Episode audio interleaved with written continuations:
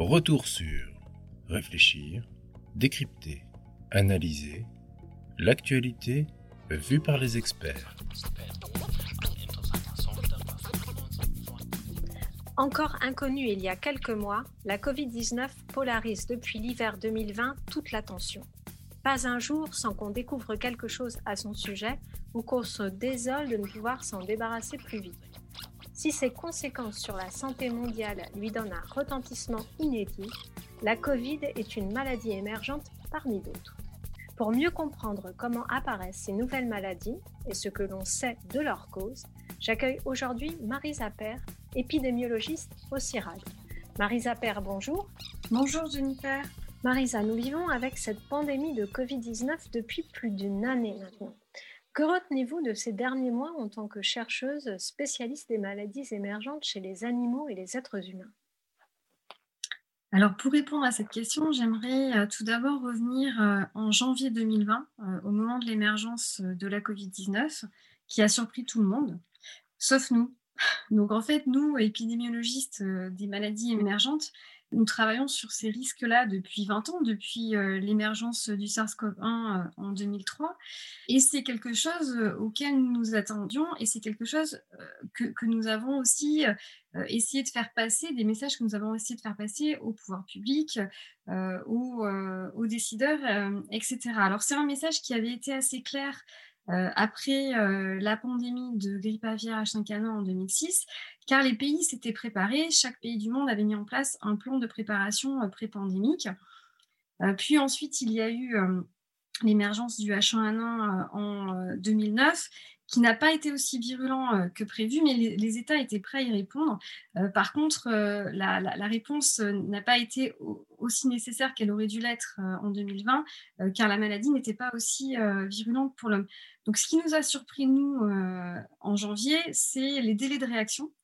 et la minimisation de la maladie, parce que les experts qui travaillent sur les émergences de coronavirus euh, savent bien que euh, ce type euh, de maladie, quand elle arrive chez l'homme nouvellement, est bien plus grave et pathogène pour l'homme qu'une grippe. Et à cette époque-là, il y avait une minimisation de, la maladie où on disait que c'était pas pire qu'une grippe.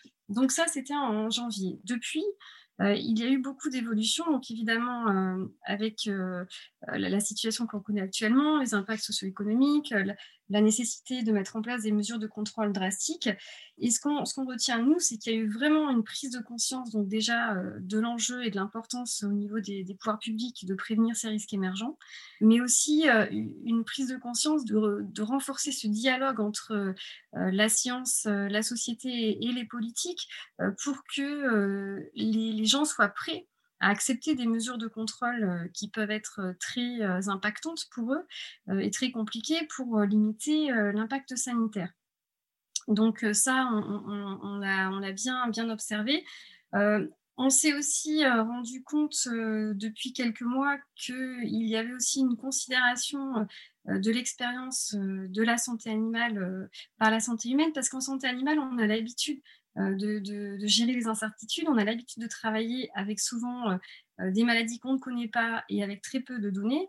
Et c'est vrai que cette expérience-là et les outils et les méthodologies qu'on utilise auraient pu être utiles dès le début de la crise pour arriver à comprendre et à, peut-être à mieux gérer l'émergence du Covid-19. Donc ça, c'est quelque chose qui a aussi changé dans les mentalités et on l'a vu très récemment avec la nomination d'un vétérinaire euh, au conseil scientifique de la crise du coronavirus auprès de, l'État français. Euh, on a également vu euh, une, prise de, conscience des pouvoirs publics avec le lancement de l'initiative Présode par la France et annoncé au One Planet Summit qui vise à prévenir justement les émergences plutôt que d'essayer de les contrôler. Mais ça, on y reviendra au niveau de notre communauté scientifique, on se rend compte vraiment de l'importance d'arriver aussi à mieux faire passer euh, nos messages scientifiques, à mieux les vulgariser euh, et euh, à vraiment instaurer ce dialogue constant entre nous scientifiques, les, gens, la société et les décideurs, donc les pouvoirs publics. Merci euh, Marisa pour cette première réponse. Alors, vous nous décrivez, et tout le monde le constate, euh, voilà le, côté global euh, de cette maladie qui bouscule nos repères, nos structures, nos économies, nos, vies. Mais Est-ce que pour autant, on peut dire que cette maladie émergente, elle est différente des autres? Non, absolument pas. Donc, c'est une maladie émergente au même titre que le SARS-CoV-1 qui avait émergé en 2003, au même titre que la grippe pandémique H1N1 qui a émergé en 2009 dans l'élevage de porc au Mexique, au même titre que le MERS coronavirus qui a émergé en 2012 au Moyen-Orient et qui, est arrivé jusqu'en Corée du Sud, et également au même titre que l'épidémie de, Zika en 2013 qui a, qui a touché la Polynésie et le Brésil, euh, ou l'épidémie d'Ebola en 2014 qui a diffusé dans de nombreux pays du monde. La différence avec la pandémie de SARS-CoV-2 euh, qu'on expérimente actuellement, euh, c'est une épidémie d'une ampleur qui n'a pas été vue, qui n'avait pas été vue et connue depuis la grippe espagnole en 1918. Là, je voudrais qu'on revienne sur un, terme là qu'on utilise depuis, euh, depuis le début de notre entretien, qui est celui d'émergence. Pourquoi est-ce qu'on parle d'émergence à propos de ces nouvelles maladies? Euh, Comment est-ce qu'on caractérise le fait d'émerger et quelles sont les grandes étapes euh, d'une maladie qui émerge Est-ce que vous pouvez nous en dire un petit peu plus là-dessus? L'émergence euh, a deux, significations possibles. Donc, euh, une maladie qui n'existe pas dans un pays et qui arrive dans ce pays, on considère qu'elle émerge. Donc, c'est une maladie qui existe dans d'autres pays du monde, mais qui est nouvelle pour ce pays-là. Mais on considère aussi une maladie comme émergente quand elle circulait ou qu'elle existe dans la faune sauvage ou qu'elle circule chez les animaux et qu'ensuite elle, passe à l'homme. Donc, ça devient une nouvelle maladie pour l'homme. Ce passage euh, entre les espèces, de l'animal à l'homme, se fait selon euh, trois euh, mécanismes différents. Donc la première façon, c'est par un contact direct entre l'homme et l'animal. On le voit par exemple dans les cas d'émergence d'Ebola où les, hommes sont en contact avec des singes infectés et donc le virus va passer chez l'homme et ça va créer des épidémies ensuite chez l'homme parce que le virus va se transmettre ensuite d'homme à homme. Une autre façon, donc une transmission indirecte par la voie des urines et des euh, défections des animaux. Donc les hommes vont être en contact avec ces, fluides euh, corporels et vont s'infecter. La troisième façon, c'est euh, avec la transmission du virus d'un animal sauvage vers des animaux domestiques et une amplification de ce virus dans les élevages domestiques qui vont ensuite contaminer l'homme. Et ça, on le voit, on l'a vu très bien, on le voit encore avec l'exemple de la grippe aviaire, qui est une maladie qui circule chez les oiseaux d'eau sauvages. Donc, c'est, les, les, oiseaux sauvages sont résistants à cette maladie, ils sont porteurs du virus de l'influenza aviaire. Ils transmettent ce virus aux oiseaux domestiques, aux canards d'élevage, aux poulets d'élevage, qui ensuite le transmettent. Donc, la maladie s'amplifie dans ces élevages. Ça veut dire qu'elle diffuse, qu'il y a de plus en plus d'animaux infectés.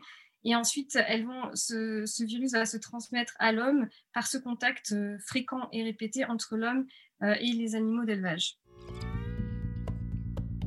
Retour sur réfléchir, décrypter, analyser l'actualité vue par les experts. On comprend bien avec tout ce que vous nous expliquez, en fait, que l'origine de ces nouvelles maladies, elle est euh, quand même euh, très souvent à chercher du côté euh, des espèces animales, avec des, virus qui sont présents chez certaines espèces et puis qui se transfèrent. Et on parle à ce titre de, zoonose, en fait, de maladies dont l'origine est, animale. Oui, alors une, maladie zoonotique, c'est une maladie d'origine animale qui s'est transmise à l'homme. Euh, mais c'est aussi une maladie euh, qui circule chez les animaux et qui se transmet régulièrement à l'homme. Euh, mais ça peut être une maladie qui circule chez l'homme et qui va être transmise par l'homme aux animaux et qui ensuite va revenir chez l'homme.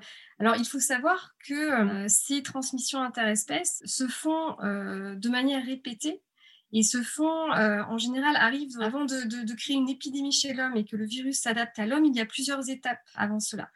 Et pour que le, virus euh, soit adapté à l'homme, euh, selon les différents types de maladies, il faut qu'il y ait certains récepteurs pour qu'ensuite l'homme puisse le transmettre à un autre être humain et donc que le virus soit contagieux d'homme à homme.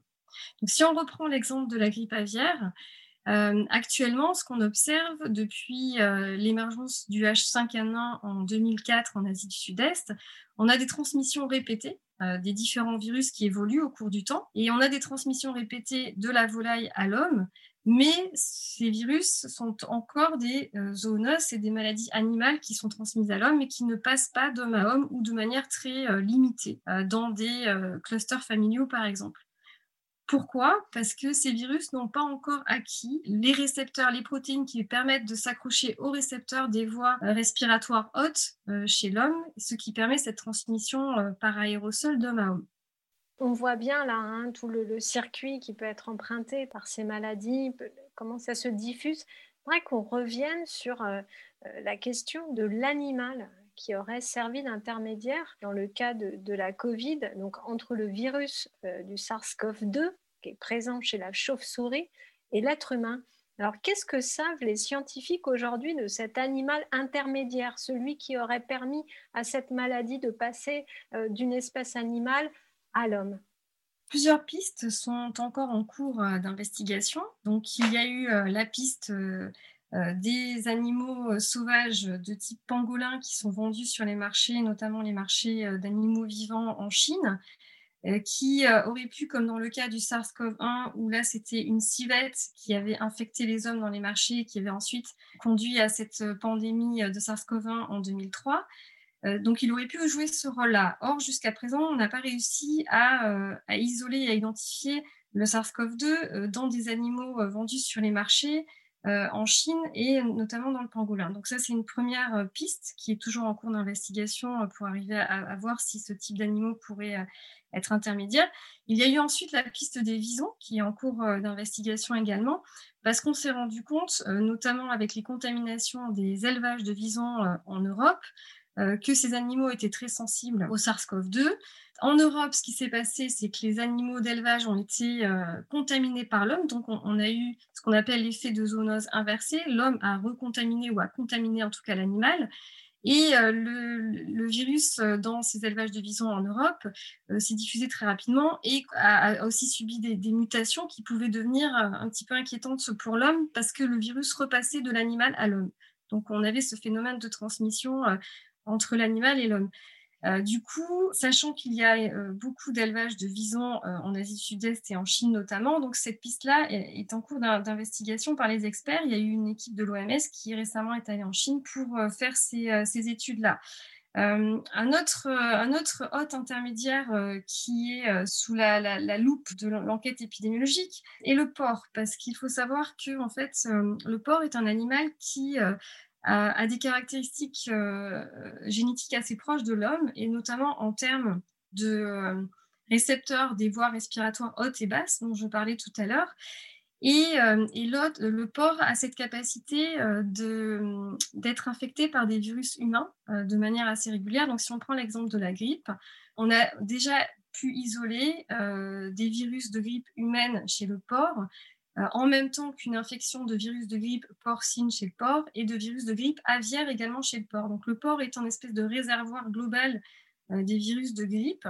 Et ce qu'il peut se passer, ce qu'on suspecte euh, en tout cas pour la grippe et qui est en cours d'investigation pour le SARS-CoV-2, c'est qu'il y ait pu y avoir réassortiment des différents virus, ce qui permettrait à un virus qui, un nouveau virus qui naîtrait de cette association entre ces différents virus, d'acquérir ces capacités, d'infecter, de s'accrocher au niveau des voies respiratoires hautes de l'homme et ainsi de devenir euh, adapté à l'homme pour une, transmission d'homme à homme.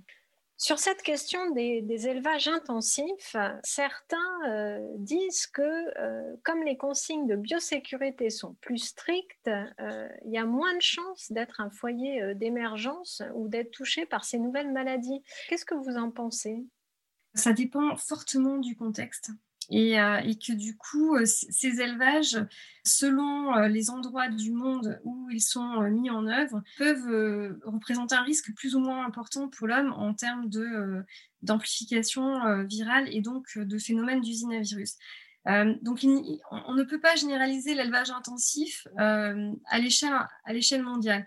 on s'est rendu compte, de par mon expérience et de mes travaux de recherche, que, par exemple, euh, dans des pays euh, d'Afrique du Nord ou dans des pays d'Asie du Sud-Est, des élevages intensifs de haute, qui sont considérés normalement comme des élevages de haute biosécurité, n'étaient pas du tout hermétiques à des infections virales, quelles qu'elles soient, que ce soit des maladies animales chroniques ou des maladies de type à risque zoonotique comme la grippe aviaire ou la grippe porcine.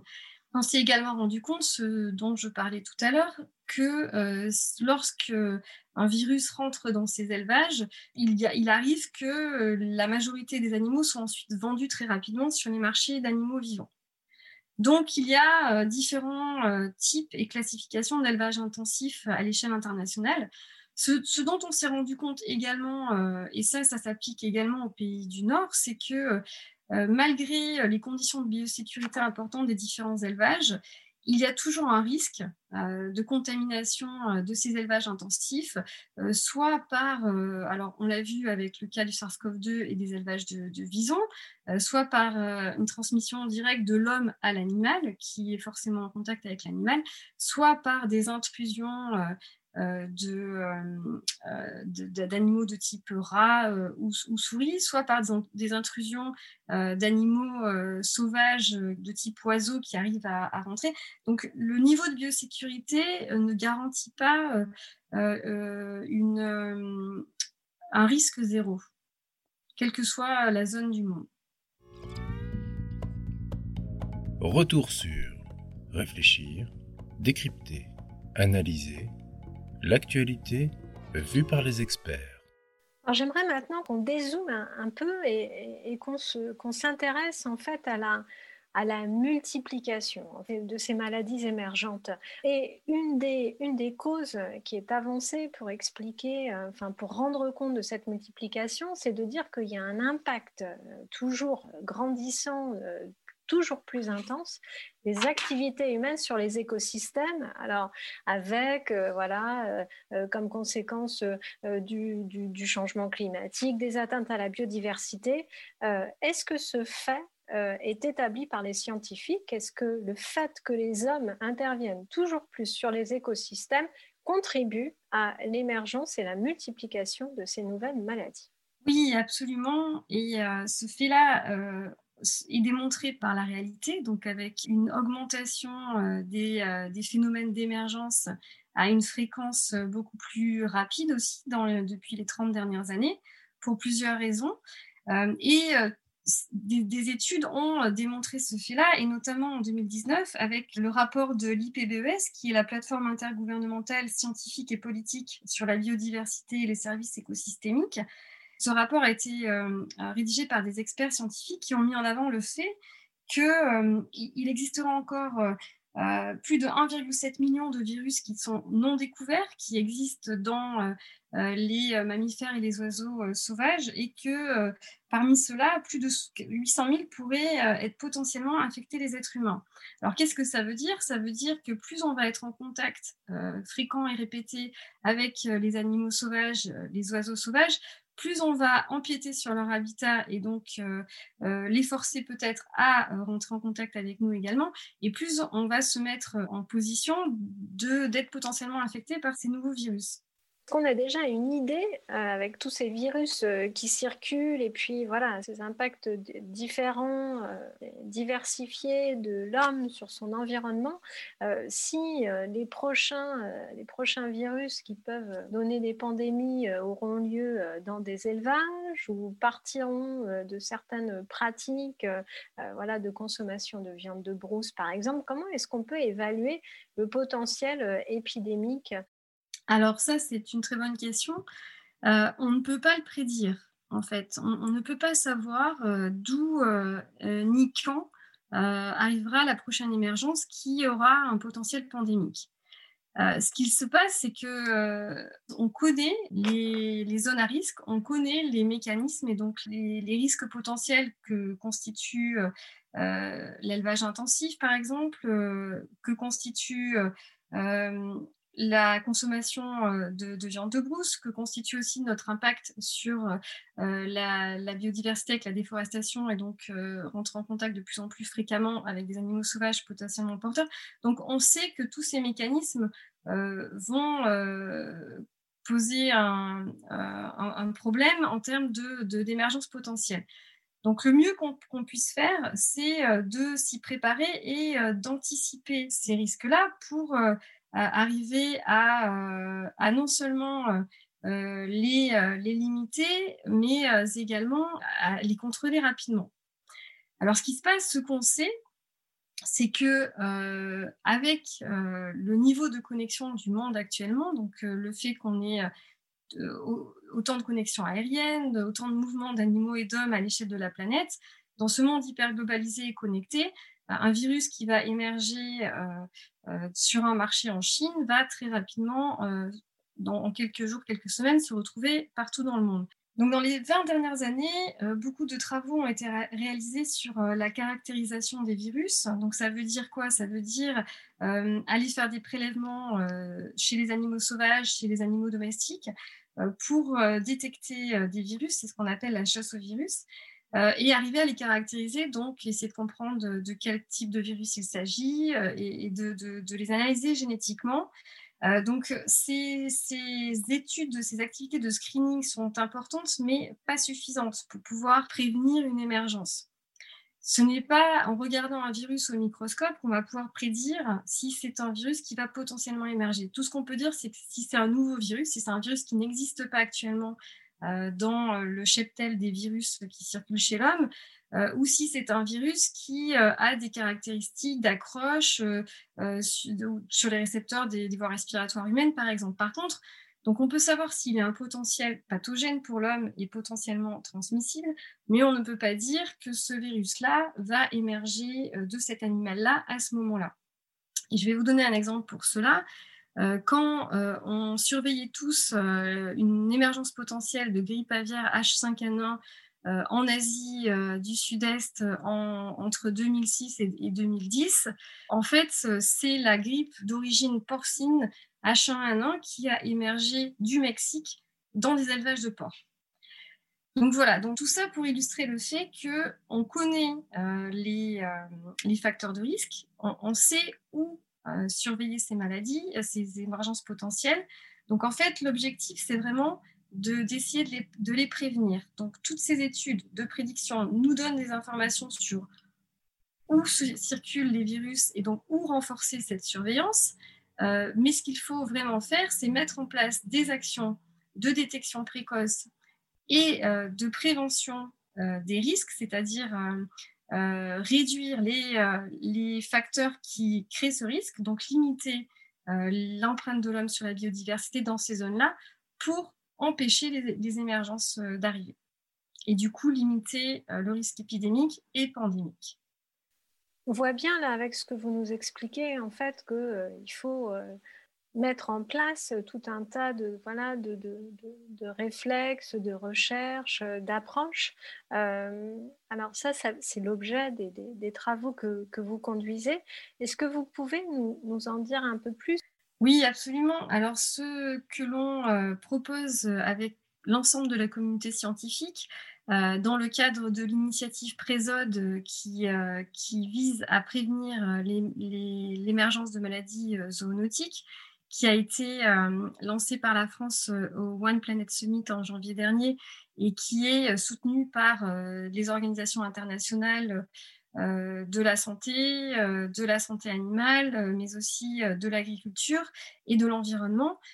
donc, cette initiative inédite, elle est poussée par la science et par la recherche pour essayer d'avoir une approche un petit peu différente de, de la prévention et de la, de, la, de la gestion des risques émergents par rapport à ce qu'on a eu jusqu'à présent.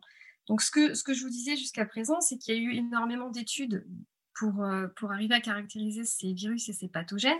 Et ces études coûtent cher, c'est-à-dire que de, de, vouloir surveiller euh, l'évolution euh, des virus dans les animaux qui soient sauvages ou domestiques en continu pour pouvoir identifier une mutation potentielle qui posera un problème pour l'homme, ça coûte extrêmement cher. Euh, donc nous, ce que l'on euh, propose, c'est un changement de paradigme et c'est ce, sur quoi on travaille depuis un certain nombre d'années maintenant, c'est de mettre en place des systèmes de surveillance et de détection précoce à l'interface entre euh, l'homme et les animaux, qu'ils soient sauvages ou domestiques, donc dans les zones où les, hommes sont en contact avec ces animaux-là, et ça veut dire en fait mettre en place des systèmes participatifs où les personnes qui sont en première ligne du risque, donc les chasseurs, les éleveurs, les vétérinaires, les agents de la santé animale, les, les, agents de la santé humaine, les agents de l'environnement, donc tous ceux qui sont confrontés à ces risques-là, puissent identifier, tout de suite détecter un événement rare. Donc dès qu'il se passe quelque chose d'anormal, que ça soit euh, chez les animaux sauvages, chez les animaux domestiques ou chez l'homme, que tous ces euh, acteurs se parlent entre eux et échangent cette information-là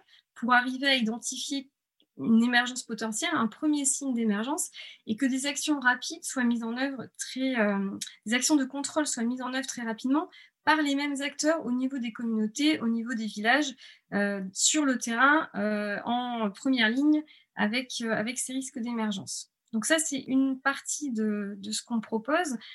Et qu'ensuite, donc du coup, que ces stratégies de surveillance soient définies et construites avec les gens qui les mettent en œuvre. Les éleveurs, les chasseurs, les communautés locales, les autorités locales, que eux définissent leurs modalités d'action pour arriver à détecter et répondre rapidement aux, euh, risques émergents. Mais évidemment, euh, pour que ces euh, solutions soient pérennes dans le temps, il faut qu'elles soient aussi prises en compte et prises en charge par les États et que du coup, ces stratégies soient intégrées dans les politiques nationales des États et dans la réglementation nationale pour assurer leur pérennité. Donc ça, c'est un premier élément de l'initiative Présode. Euh, l'autre euh, changement de, paradigme que, l'on propose et que l'on pousse et qui est nécessaire, c'est euh, de prévenir ces risques plutôt que d'essayer de les contrôler. De les prévenir à la source, ça veut dire de trouver des solutions avec les gens qui sont encore une fois confrontés aux risques, de trouver des solutions pour limiter leur empreinte sur la biodiversité, pour limiter euh, tous les euh, facteurs qui euh, génèrent ces risques-là, donc des contacts répétés avec les animaux, pour les accompagner dans une, la mise en place, par exemple, de, filières de, de, viande de brousse, de viande d'animaux sauvages qui soient sécuritaires, pour les accompagner dans l'identification de solutions qui leur sont propres, qui sont adaptées à leur propre contexte et euh, qu'ils, du coup, qu'ils arriveraient à mettre en œuvre parce que c'est eux qui les ont définis. Et encore une fois, même chose que pour la surveillance et la détection précoce, euh, ces solutions doivent ensuite être euh, intégrées dans des politiques nationales et être prises en charge par les États. Donc on propose globalement de passer d'une approche qui en général est ce qu'on appelle top-down, qui est définie par les priorités internationales euh, les priorités des États qui définissent les stratégies de santé qui sont ensuite appliquées euh, au niveau du terrain par les gens. Nous, ce qu'on dit, c'est qu'il faut que les gens construisent, euh, identifient leurs propres solutions, construisent leurs propres stratégies de santé, que ce soit de la prévention des risques ou de la détection précoce, et qu'ensuite ces stratégies soient intégrées dans les stratégies au niveau national et voire international. Donc de passer d'une approche top-down à une approche bottom-up. Merci euh, Marisa Père. Je rappelle que vous êtes épidémiologiste au CIRAD et spécialiste des maladies émergentes. Et j'invite celles et ceux qui voudraient aller plus loin à retrouver sur The Conversation France nos nombreux articles consacrés à la Covid-19. Retrouvez tous nos podcasts sur theconversation.fr. N'hésitez pas à les commenter et à les partager Merci de votre écoute.